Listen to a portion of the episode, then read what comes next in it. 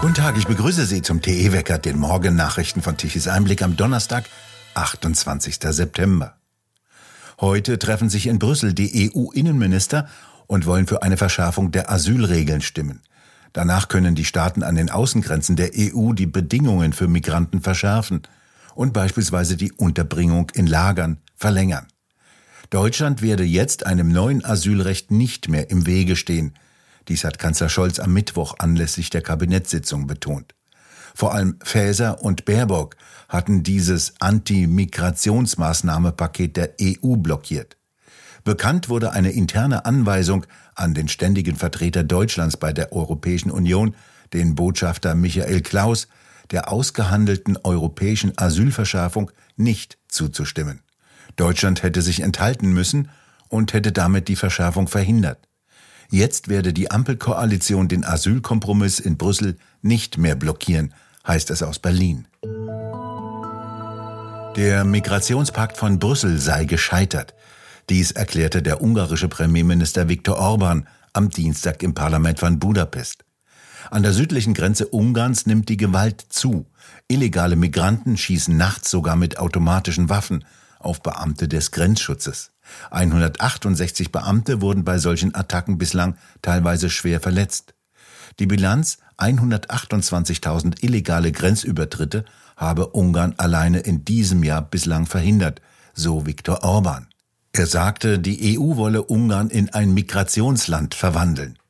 Die Tausenden von jungen Männern, die täglich mit Booten die italienische Mittelmeerinsel Lampedusa stürmten, verglich Orban in seiner Rede mit einer Invasionsarmee. Bereits zuvor erklärte er den Migrationspakt der EU für schlicht inakzeptabel. Brüssel missbrauche seine Macht.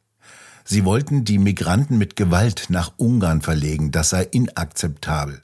Mit einem neuen Gesetzespaket sollen in Ungarn Bürgerwehren Aufgaben im Grenzschutz und im Kampf gegen illegale Migration erhalten. Ungarische Medien sehen den Grund dafür in der mangelnden Zahl von Grenzschützern, die angesichts des enormen Migrantenansturms weit hinter den Zielen der Regierung liege.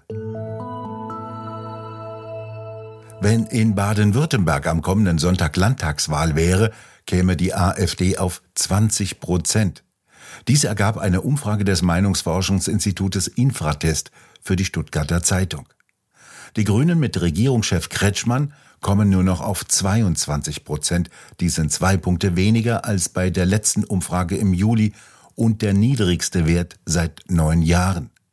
Die CDU gewinnt drei Prozentpunkte und steigt auf 29 Prozent. Die SPD verliert einen Prozentpunkt und kommt auf 12 Prozent. Die FDP gewinnt einen Prozentpunkt und kommt auf 8 Prozent. Die Stuttgarter Zeitung kommt zu dem Schluss, dass sich die Wahrnehmung der AfD durch die Bürger ändere. Im Vergleich zur Landtagswahl 2021, als die Partei noch 9,7 Prozent holte, habe sich der Zuspruch bei den Bürgern mehr als verdoppelt. Ihr Spitzenpersonal im Südwesten sei weitgehend unbekannt. Nur die wenigsten wüssten, so die Stuttgarter Zeitung weiter, dass Emil Senze mit Markus Frohnmeier die Landespartei anführe und Anton Baron die Fraktion im Landtag. Deutlich mehr Bürger sind der Umfrage zufolge der Auffassung, dass die AfD näher an den Sorgen der Bürger dran sei als andere Parteien. Die anhaltende Unfähigkeit der europäischen Regierungen, einschließlich der deutschen, die Migration zu steuern und einzuschränken, stärke deshalb die AfD nachhaltig, so die Stuttgarter Zeitung. Immer mehr in Bedrängnis kommt in Baden-Württemberg der Sozialminister Manfred Lucha von den Grünen, nachdem ein Somalier des psychiatrischen Zentrums Nordbaden in Wiesloch geflohen und eine Frau brutal erstochen hatte. Der sogenannte Flüchtling aus Afrika ist seit 2021 nach einem Prozess wegen Körperverletzung, Nötigung und Beleidigung im psychiatrischen Zentrum Nordbaden untergebracht. Richter hatten die Schuldunfähigkeit des nach Angaben der Behörden psychisch kranken Mannes festgestellt. Ärzte und Therapeuten glaubten, Fortschritte in ihrer Therapie zu erkennen und ermöglichten begleitete Ausgänge, auch in der Stadt Wiesloch. Dabei rannte er davon, die angeblich erfahrenen Pflegekräfte und Polizei schafften es nicht, ihn wieder zu fassen zu bekommen. Mitten in der Hauptstraße in Wiesloch greift er mit einem Messer eine Verkäuferin an und sticht auf sie ein. Die schwer verletzte Frau stirbt im Krankenhaus. Die desolaten Zustände im psychiatrischen Zentrum Nordbaden sind seit langem bekannt. Der langjährige grüne Sozialminister Manfred Lucher kümmert sich um die Zustände nicht. Er betont vielmehr, dass im weltoffenen Baden-Württemberg Homophobie, Fremdenfeindlichkeit, Behindertenfeindlichkeit, Rassismus und Antisemitismus keinen Platz hätten. Lucher erzählte auf einer Sondersitzung des Sozialausschusses des Landtages von Baden-Württemberg, dass es keine Anzeichen gegeben haben soll, wonach der Patient eine Gefahr darstellte. Die Tat sei nicht zu verhindern gewesen, sagte er. Bekannt wurde jedoch, dass der Somalier andere Menschen auf dem Gelände des psychiatrischen Zentrums mehrfach bedrohte. Früher konnte ein Fluchtversuch vom Sicherheitspersonal gerade noch gestoppt werden. Die Verkäuferin, die in einem landwirtschaftlichen Fachhandel drei Orte neben Wiesloch arbeitete, verließ selten ihren Heimatort.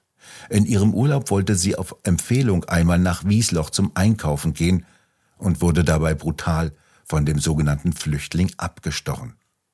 Wir kriegen jetzt plötzlich Menschen geschenkt. Das sagte einst die grüne Göring Eckhardt und fügte hinzu, es gebe keinen Grund, Angst zu haben. Eine Netzwerkstörung hat Deutschlands größten Automobilhersteller Volkswagen lahmgelegt. Wie zuerst das Handelsblatt berichtete, sei die zentrale IT-Infrastruktur des VW-Konzerns gestern Mittag komplett ausgefallen. Dies bestätigte später ein Sprecher. Die Produktion in den Werken in Wolfsburg, Osnabrück, Emden, Zwickau steht komplett. Auch in den Büros der Zentrale gibt es Störungen. Am Abend wurde dann bekannt, dass es sich um eine weltweite Störung handele. Überall stünden die Bänder still. Audi und VW seien betroffen, so eine Sprecherin am Abend. Über die Ursachen ist noch nichts bekannt geworden. Gestern Abend jedenfalls ging VW nicht davon aus, Ziel einer Hackerattacke geworden zu sein. Volkswagen hatte in der Nacht einen Krisenstab zusammengerufen. Ende August war Autohersteller Toyota von einem massiven IT-Ausfall betroffen. In 14 Werken standen teilweise 28 Produktionslinien. Schon nach einem Tag war der Fördertopf für Elektroautos leer. 10.000 Euro Steuergelder hat der Staat dazu gegeben, dass sich Hausbesitzer eine Ladestation für das Elektroauto, eine Photovoltaikanlage aufs Dach und einen Stromspeicher ins Haus stellen können. 300 Millionen Euro waren innerhalb eines Tages weg, 33.000 Anträge wurden bewilligt. Bundesverkehrsminister Wissing sprach tatsächlich von einem überwältigenden Zuspruch und sagte, das Förderprogramm treffe offensichtlich den Nerv der Bevölkerung. Er glaubt, dass durch das Laden am Haus das öffentliche Stromnetz entlastet wird. Erklärt hat Wissing nicht, wie nachts und im Winter die Sonne auf die Photovoltaikanlagen scheinen sollen, damit die Ladestrom erzeugen. Im Jahr 2030 jedenfalls will die Koalitionsampel, dass 15 Millionen Elektroautos auf den Straßen fahren. Zurzeit sind es gerade einmal etwas über eine Million. Bisher ließ Wissing auch nicht wissen, woher der Strom für Elektroautos kommen soll, wenn immer mehr Kraftwerke abgeschaltet werden. Verraten hat er auch noch nicht, wie das mit der Elektromobilität funktionieren solle, wenn es keine Förderung mehr gibt, weil die Steuertöpfe leer sind. Denn Elektromobilität funktioniert nur als gigantisches Subventionsmodell. Die Corona-Verschwörung, so heißt das neue Buch von Bestsellerautorin Brigitte Röhrig.